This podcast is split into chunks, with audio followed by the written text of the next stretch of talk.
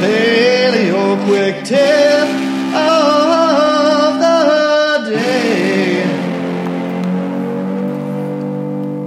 Paleo quick tip of the day. Natural hobbies for natural health. Let's say you want to be healthy, a healthy paleo type of a person. You clean up your diet, substituting good fats and pastured proteins for your processed carbs and sugary stuff. Good for you. You start to exercise and use body weight movements instead of machines and weights. And start walking and sprinting barefoot instead of jogging long, slow distances in heavily cushioned running shoes. If you are doing these things, I guarantee you are now far more fit and healthy than before and bef- and far more fit and healthy than almost anyone else around. Congratulations.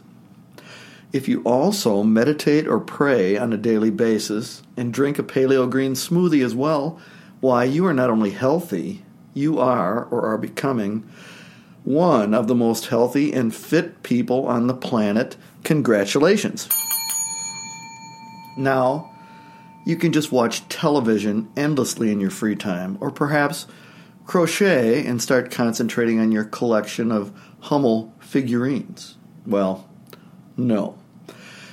Your total lifestyle needs to be in sync. That is, to be a lifestyle that makes sense, a way of living that embodies the real values of a person grounded in the reality of the Paleolithic or at least in the real values of necessary and desirable things, not just trivialities.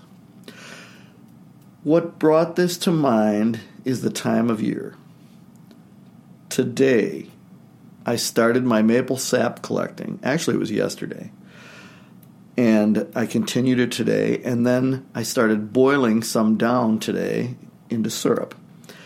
Each phase of life should be centered around what is truly important and necessary for life. This week, the snow is almost gone. We still have big sheets of ice out in the woods and stuff, which is kind of a pain, but it won't last that much longer. And though the wet mud is still all too prevalent, it must be braved. For the maple trees are ready, they cannot wait. When it is still below freezing at night and gets into the high 30s and 40s in the daytime, like it has been here at last, why, that is when the syrup runs, or the sap runs. And so it means I need to run as well, through the mud and back again, drilling small holes into my maple trees, putting in the spiles, collecting the tubing, connecting the tubing, and otherwise setting the stage for the sap to run into collection buckets. After a bit, I needed to start a wood fire, which I did today, upon which I place a big pot or two of sap, which I keep filled as it boils down. Lower and lower as the water vapor boils away, and the sap gradually thickens more and more into the dark, potent brew we call maple syrup. A sweetener like raw honey that is far from just a sugar. It is a sweetener with many other compounds within it that benefit our health. For instance, did you realize that maple syrup has an antioxidant cocktail of beneficial compounds? It has some that are found in tea and some that are found in flaxseed. For a sweetener, it is very healthy indeed. For me, maple tapping not only gets me out into the early sunlight of spring at last and into building a big fire to keep going all day long, it also gets me out into the woods, back in touch with nature. I've spent the whole afternoon out boiling syrup.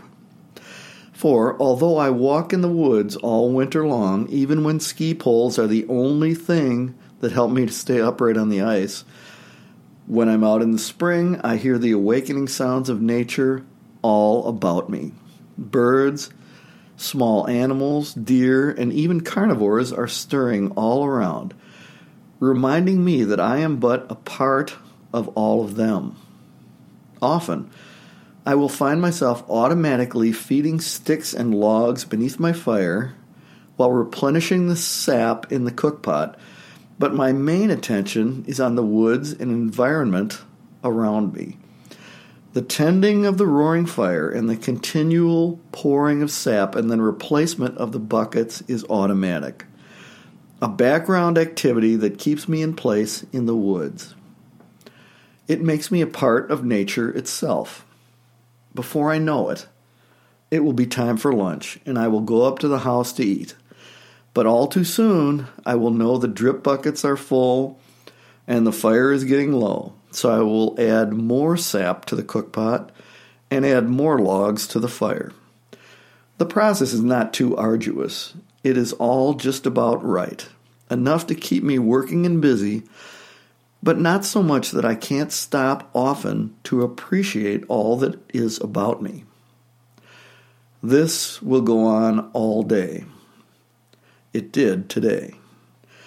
And for the next few days, probably all week, probably two weeks or maybe three. And I realize now as I write this that although it takes up my days at this time of year, that I look forward to it all winter long, the first sign of spring. A moment when I can get outside without being burdened by heavy clothing, when I can smell the vegetation once again in the mud as the soil reawakens once again with life. When life once again becomes infused with something fecund, something sweet, not just the endless sterility of winter. Just as gardening is rejuvenative later on, maple sapping gives me a jump start. These natural hobbies are as important to me in my sense of place in the world as my very own health. And quite honestly, without them, I would have no true health, not at all.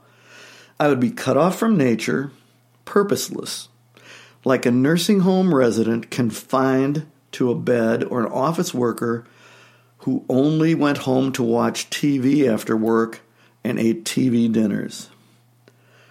Thank God for the work of tapping trees outside. Hey,